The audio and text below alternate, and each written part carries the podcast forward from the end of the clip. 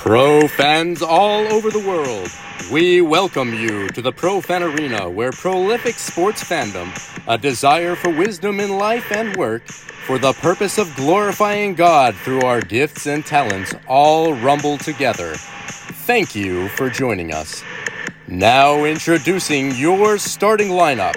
Standing 5 feet 9 from the University of Take Responsibility, playing the position of Chief Encourager, your host, the founder of Pro Fan League, the Pro Fan, Bradley Gibbs.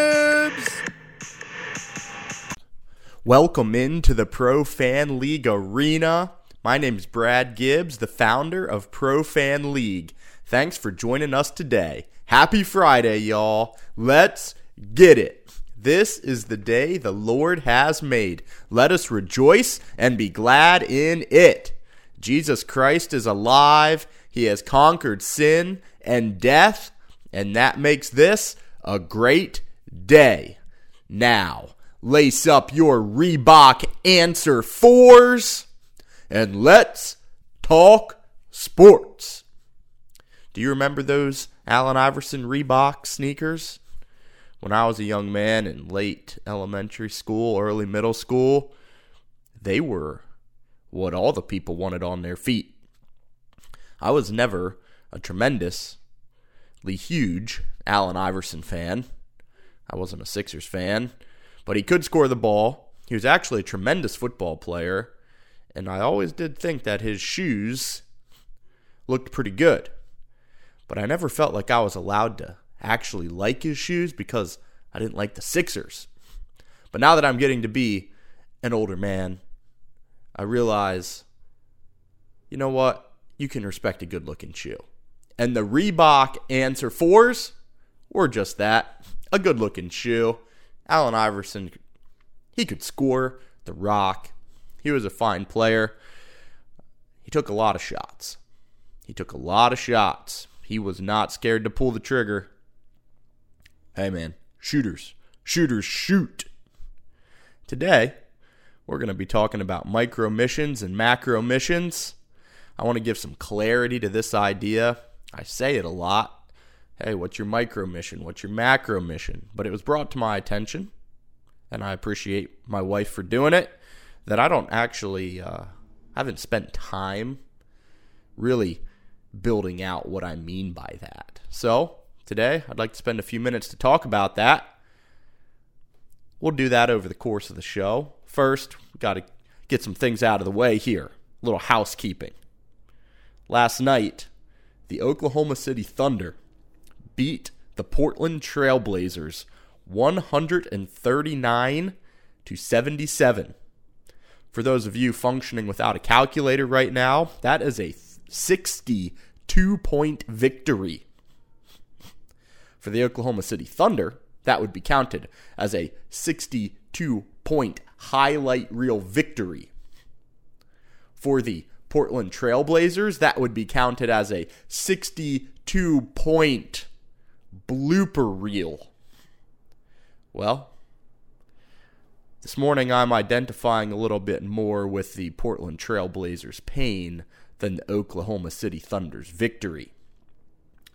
I have two regrettable Bradley bloopers to share from my Tuesday show. I appreciate uh, my father in law pointing these out to me. We try to keep this show on the level. We want people to be able to trust what they're hearing.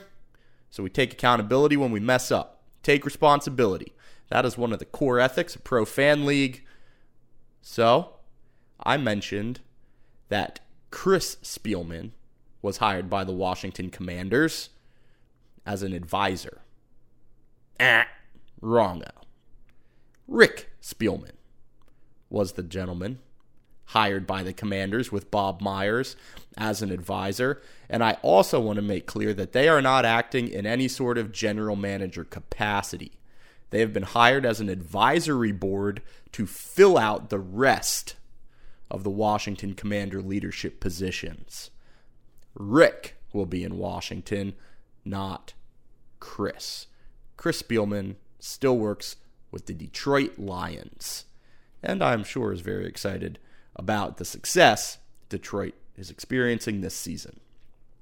Secondarily, in this one, actually stuck with me over the last few days because, in some ways, I almost felt it was disrespectful. Whether that's true or not, I did not intend it to be disrespectful. Disrespectful.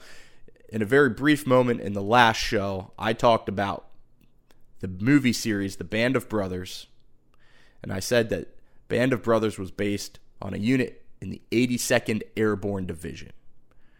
Band of Brothers was based on a unit in the 101st Airborne Division part of the reason that stuck with me over the last few days is because I uh, I do appreciate the sacrifices our men and women in the military make. That band of brothers unit, well, they're the 101st Airborne.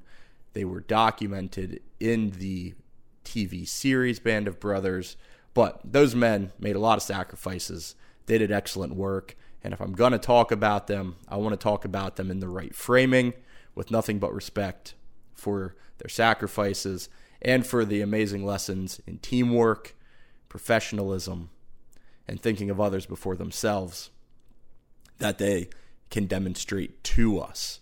So, I almost feel, I mentioned them in passing, I almost feel like it came across as flippant. That is not uh, what I intended, and uh, I apologize. I apologize for that. Uh, Bradley's blooper. Band of Brothers is based on the 101st. Anybody who has been in the 101st or the 82nd Airborne, present or past, I apologize for messing up that important history. And it is important. History is important. All right. Now that we cleared up the Bradley's bloopers, we got things back to par. Let's see if we can uh, go under par a little bit here. Or, I guess, into the bonus. Let's move more towards a 62 point win than a 62 point loss. That's the goal. This, this week has unexpectedly turned in to a week where historic eras are closing, and it and it is aligned very well with this micro and macro mission conversation. I did not expect on Tuesday when I was doing the show that by Friday we would have Bill Belichick, Pete Carroll, and Nick Saban all stepping down from their current coaching positions and Nike would break off its relationship with Tiger Woods. These are all the end of iconic eras. These are the end of sports sports past, sports history, sports legacy that have been ongoing for in some cases, two decades. Nick Saban's been at Alabama for 17 years. Pete Carroll was one of the longest tenured head coaches in the NFL. Belichick had been with the Patriots for almost 30 years. Tiger Woods had been with Nike for 27 years.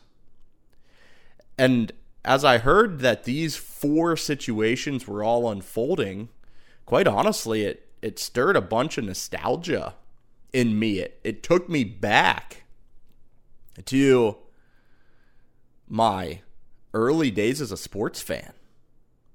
It made me smile. And it made me a little sad, but it also brought up all these questions of man, what's next? Who's who's going to take the spots of these accomplished and legendary figures in sports? Who's who's going to build that kind of gravitas next? Let me run through the list really quick and just some initial thoughts that hit me as I was thinking about each one. Bill Belichick. Now, he's done coaching in New England. I don't think he's done coaching, but the Bill Belichick press conferences in New England were always entertaining. I actually spent some time last night just watching like a, a mixtape of Bill Belichick's press conferences in New England. And they went kind of like this Bill, Bill, Bill, Bill, uh, tell us about that loss. How'd you feel about it?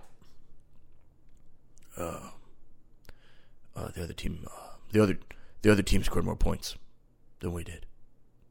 How do you feel about it? Uh, the the other team scored more. I mean, there are decades of of these kinds of of press conferences, or sometimes he'll be uncharacteristically revealing.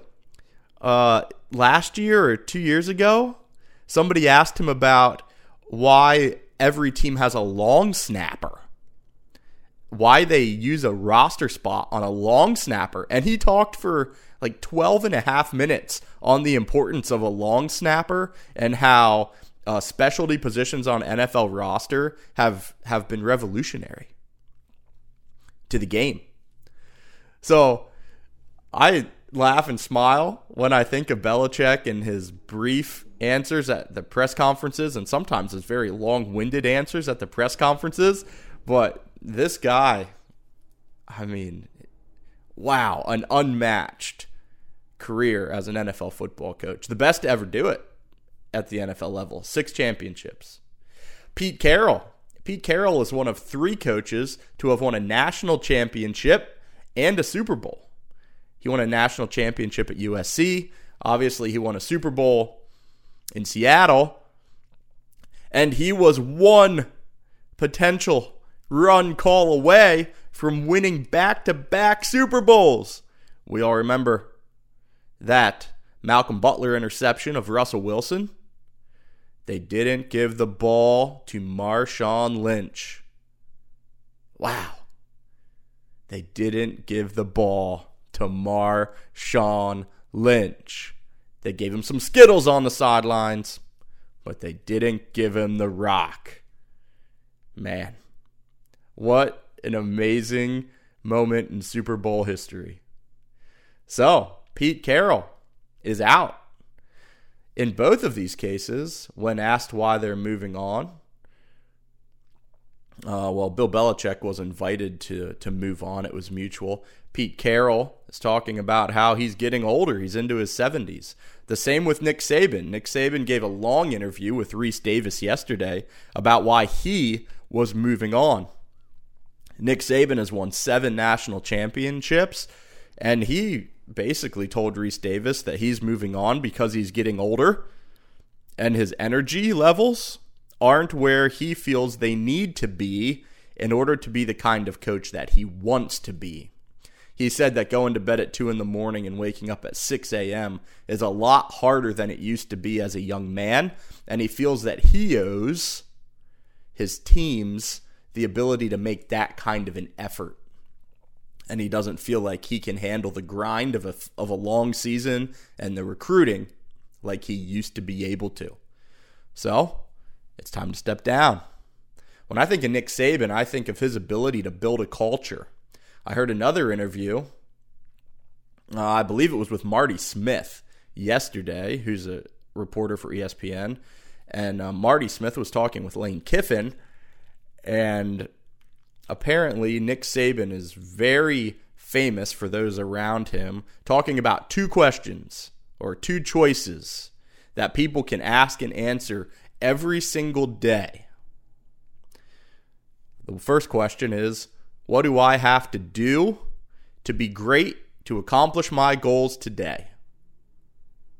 And the second question is What do I have to say no to that I might want to do that would ruin my chances of accomplishing my goals today? And apparently, those two questions are the framework of the whole culture that he would build at Alabama. I wrote about Nick Saban in the Swinging a Torch blog this week. I'd encourage you to go check it out. Uh, he produced a record number of first round NFL draft picks in his career as a college coach. This guy was formidable as an opponent. As a college football coach, he never had a losing season in 28 seasons of head coaching, which is remarkable. Yes, college football is sad to see Nick Saban go. He leaves a vast crater in the college football landscape as far as influence and legacy. But I bet you the SEC is glad to see him go. People will pay tribute behind the microphone, and then they will walk back to their coaching offices, coaching staffs, and teams and say, the window of opportunity is wide open in the SEC. Who's going to coach at Alabama? Man, that's a big question. Tiger Woods and the Nike relationship. When I think of Tiger Woods and Nike, I think of the 2005 Masters. He chips in on the 16th hole, and it creates maybe the greatest natural marketing commercial in the history of sports. This is not hyperbole. I put a link to the video in the Swinging a Torch blog. Go check it out if you don't remember it. He chips in off the fringe of the green on the 16th hole in this epic video. Might have been the 13th hole. 13th hole or 16th hole. He chips in, and as the ball takes its meandering journey towards the cup, right before it falls in, it stops on the on the lip of the cup with the Nike logo facing the camera. And a cameraman caught it. Nike turned this in to a Just Do It commercial. I have it on the Swinging a Torch blog. Go watch it. It was a trip down memory lane for me, and it's an amazing shot. It's amazing. It's an amazing commercial. And back in those days, the Sunday red was a real thing. And if Tiger had a lead on Sunday, or if he was in a couple of shots of the lead, everybody felt, everybody knew that Tiger Woods had a chance to win. That Sunday red on Tiger Woods was a part of the mental warfare that he would bring to bear on his opponents. It wasn't just the golf. Tiger got into people's minds in the golf course, as if you need more going on in your mind when you're on a golf course. Uh, it's already a very mentally taxing thing to play golf. Golf brings all your insecurities to the surface very quickly. As I thought about these four ends of an era Pete Carroll, Nick Saban, Tiger Woods, Bill Belichick questions populated into my mind. When do you know when it's time to move on? How do you know when it's time for a new chapter to start? Who's going to start writing new chapters as these chapters are closing? What kind of goals and aspirations do these men take with them now? Belichick, Saban, and Carroll are all getting older. How do they want to finish well? I wonder what their macro missions are. Will Tiger Woods seek a new partnership? He's been wearing FootJoy shoes a lot lately. Obviously, his career has had many ups and downs, lots of uh, high moments in the world of sports, lots of uh, low moments personally for Tiger Woods. What is he hoping to accomplish at now as he's moving towards the second half of his life? What are the macro and micro missions they are defining? So, very clearly put, when I talk about a macro mission, I'm talking about a long term goal that likely cannot be accomplished in a few weeks, months, or maybe even years, and has multiple steps leading up to its accomplishment. For instance, this past summer, I was talking with a young man and I asked him, What is your macro mission? Give me an example of a mission that isn't within reach yet, but you want it so badly that when things get hard, when you're doing something that's hard, the pool of that macro mission that you want so badly is going to get you through the hard times. It's magnetic, it's drawing you towards it. It's giving you energy to get through something that might be hard because you know you have to do that micro thing to accomplish the macro thing. For him, his goal is to start a nonprofit organization that helps people who want to adopt but cannot pay for it. That's his macro mission. So, as he's considering what he's studying at university, as he's considering how he wants to allocate his dollars, as he's considering the team he needs to put around him, he's making decisions with that macro mission in mind. Micro missions. Micro missions are the small steps that put you in increasing advantageous position to accomplish your macro mission. They're connected. Now, because they're intertwined, this can get a little messy. Yes, you can have more than one macro mission, and it will likely take many micro missions to accomplish a macro mission. They overlap, they intertwine to some degree, but I think it's very helpful if you start to think across your macro missions in a couple of categories. What are my macro missions for how I spend time? What are my macro missions for my family, for my marriage, for my career? What are my macro missions for my fitness, for my travel, for generosity and hobbies? If you declare macro missions across those eight categories, and then you start to fill out the micro missions underneath each one of those categories, I think the effectiveness of the exercise is important in the fact that it starts to show you competing missions. We only have so much time in life. We only have so much time in a day. So, when you take the time to write out these macro missions and then you start writing out micro missions to actually compete to actually bring those macro missions to life, you're very quickly going to see where there's competition. And the ultimate goal would be that your macro missions are not competing with each other in a way where you're not accomplishing any of them. For instance, in my own life, one of my macro missions is to eat dinner with my family at our kitchen table and to be around to tuck my kids into bed as many times as I possibly can in a year. That's a macro mission for me. So, let's link that to career goals. If I worked a job that was second shift, I would miss dinner and tucking in my kids to bed nearly every night, likely.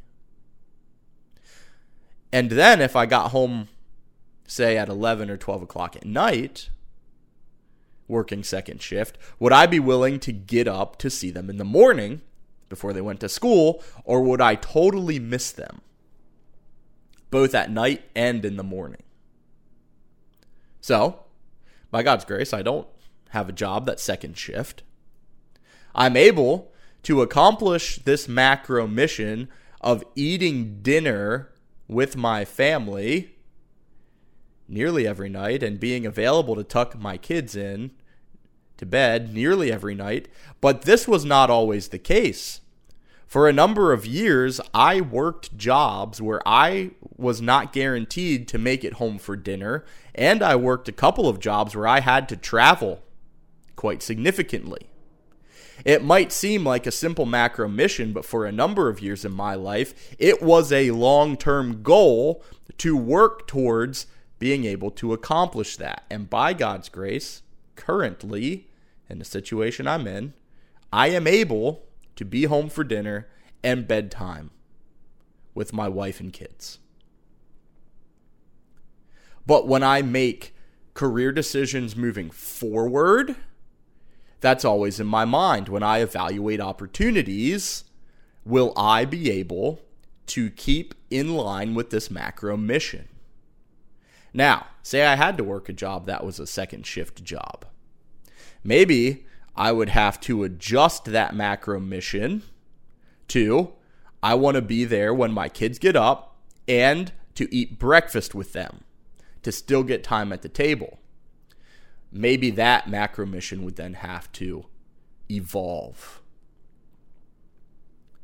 I hope kind of drawing that out helps you to have a clearer picture or gives some color, some definition to what I mean when I'm talking about establishing your macro missions and your micro missions in life. For the young man who wants to start a nonprofit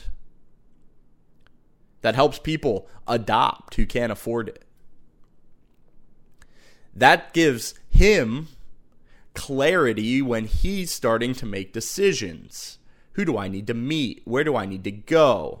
How much money does it take to start a nonprofit?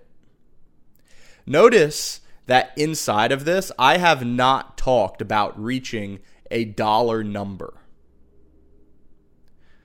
I have talked about establishing clear missions and then seeing where those missions compete, starting to align the missions so they line up, and then you figure out what it's going to cost you to do it.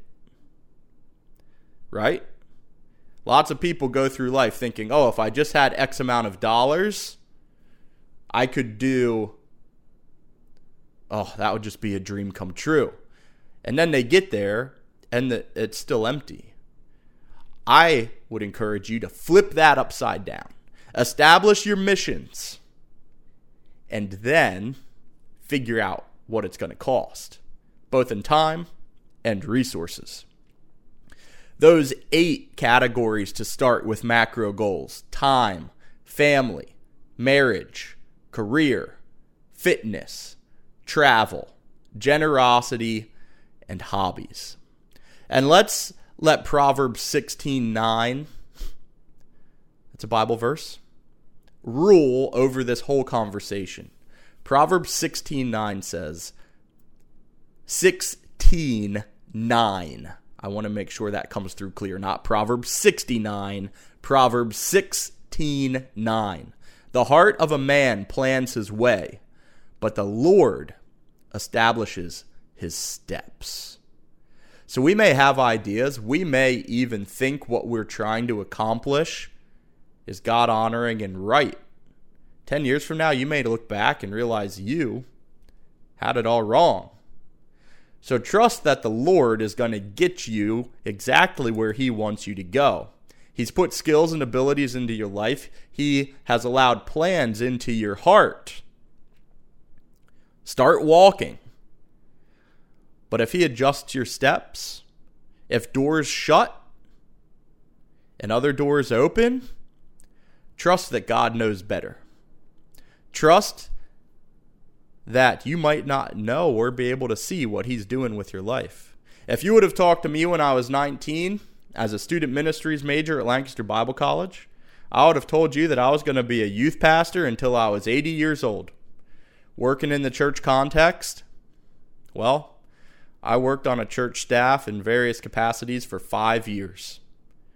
I have not worked officially in a church context since 2012. How my life has gone, how it has unfolded, looks nothing like I would have predicted as 19 year old Brad Gibbs.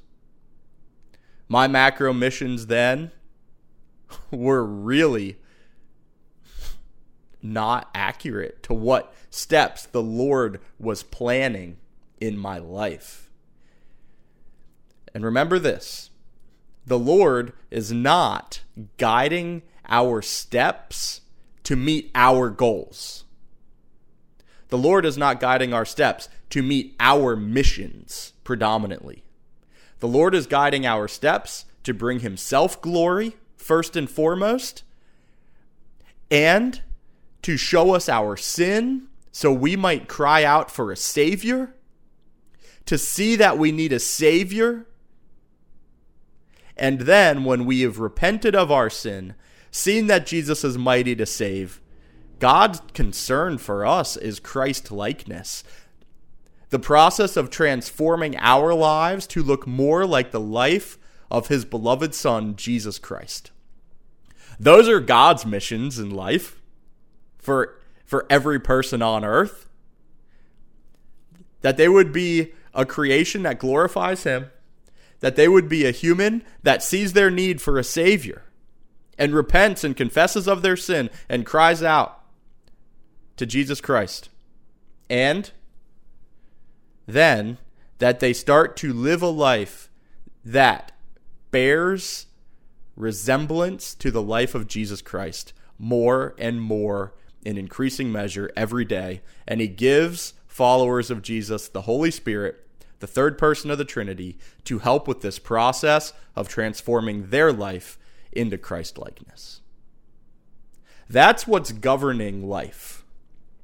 So, think about where you see God moving in your life. Define your skills and abilities and what you like to do. Think about some big macro missions and then start laying out those micro missions. See where things are competing and it doesn't make sense. Start to draw them into line so there's a highway for you to walk around.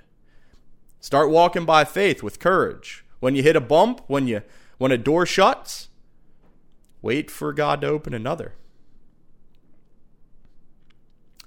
That's a little clarity around micro and macro missions. Final thoughts for today. I'd like to introduce very briefly the Lancaster Thunder. I'm going to pick this up on Tuesday a little more. The Lancaster Thunder are a shell character that I've created for this show, but it's actually what I'm claiming as my franchise. The Lancaster Thunder are my franchise. I'm going to use it to communicate moves I would make in sports. So, for instance, you might hear me say, well, let's just use a recent, a recent example. Shohei Ohtani was a free agent. The Los Angeles Dodgers signed him. Moving forward in the show, you might hear me say something like, the Lancaster Thunder wouldn't have signed Shohei Ohtani for 700 million. Or something like, the Lancaster Thunder would give Hendon Hooker a shot to be the starting quarterback if we had Jared Goff on the roster in a situation that looked like the Detroit Lions situation right now. I have had a logo made for the Lancaster Thunder, so a group of hippos is known as a thunder. I would like to introduce to the world the mascot of the Lancaster Thunder, the mascot of Pro Fan League. His name is Big Mo. You can find pictures of him on the Pro Fan League website this weekend. I'll try to put a link in the show notes. Meet Big Mo. Big Mo is our hippo. And when uh, there's a big play, we're going to call that a Mo Quake. A Mo Quake moment you might say, well, what's a Mo Quake moment? I'll give you an example of a Mo Quake moment. When the U.S. Olympic team Miracle on Ice happened and that crowd went frenetic, that's a Moquake moment. Not every winning moment is a Moquake moment, just the insane ones. So, that's a Moquake moment. Big Mo, keep your eyes open for him. You'll see him. Eventually, you're going to see Big Mo on hats and shirts and jerseys. I plan to build out a whole line around Big Mo. So, Lancaster Thunder, let that hit your mind. Let that start uh, percolating in your mind. Finally, NFL playoffs. They start tomorrow, run through Monday night, and the matchups are fantastic. There's no gimmies here. Steelers, Bills, Dolphins, Chiefs, Browns, Texans, Now, the Dolphins and the Chiefs are on Peacock, so if you want to watch that, you're going to have to pay for it. Right now, the projected temperature of that game is minus one. They're saying it could be minus 10 with wind chill by game time. It'll be interesting to see who's going to prevail CJ Stroud, rookie phenom, or Joe Flacco, salty veteran. I think the Bills are going to be hard to stop. So, right now, I've, I've said that the Phoenix Suns are going to win the NBA championship. I've said that uh, I already I already failed with Alabama. But you know what? For the fun of it, I think this is the year. I think this is the year that the Buffalo Bills break through. Give me the Bills for the Super Bowl. Give me the Bills for the Super Bowl. There we have it. They're an interesting team. They're on a run. Josh Allen, give me the Buffalo Bills. We'll see if that turns in to a Bradley's bloopers. Eyes peeled. I am grateful for you spending some time with the show today. I hope you have an amazing weekend. I hope you get to take in some football, some hoops. I hope you get to spend some time thinking through macro and micro missions. I uh, I hope the idea of the Lancaster Thunder is exciting. It's exciting to me. Enjoy the logo. I'll get it out there this weekend. Go make plays. Make a difference in your families. Make a difference in your community, your business. Thank you for spend some thank you for spending some time with us. Give the show a 5-star like. However you listen to it. It's helpful. I'm cheering for you. We are not just fans. God willing, talk to you Tuesday.